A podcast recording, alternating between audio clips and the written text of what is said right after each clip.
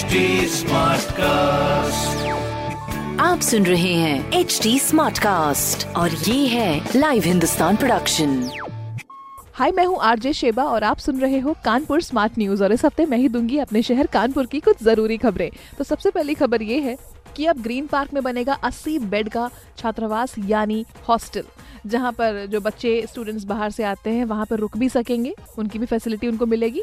अगली खबर ये है अब अपने शहर को हर घंटे मौसम की जानकारी मिल सकेगी। सीएसए के मौसम अनुभाग ने वेदर मॉनिटरिंग स्टेशन को स्थापित करने का प्रोग्राम बनाया है। तीसरी खबर ये है कि कानपुर में टाइगर व तेंदुओं के लिए रेस्क्यू सेंटर बनाया जा रहा है। वो भी पाँच जगहों पर बनेगा उत्तर प्रदेश के तो उसमें कानपुर एक है। ये वाइल्ड लाइफ वीक में इसके बारे में बात हो रही है। बाकी इस तरह की खबरें आप हिंदुस्तान अखबार में पढ़ सकते हैं। कोई भी सवाल हो तो पूछेगा इंस्टाग्राम फेसबुक और ट्विटर पर। हमारा हैंडल है एट और इस तरह के पॉडकास्ट के लिए लॉग ऑन टू डब्ल्यू आप सुन रहे हैं एच डी स्मार्ट कास्ट और ये था live Hindustan production smart Smartcast.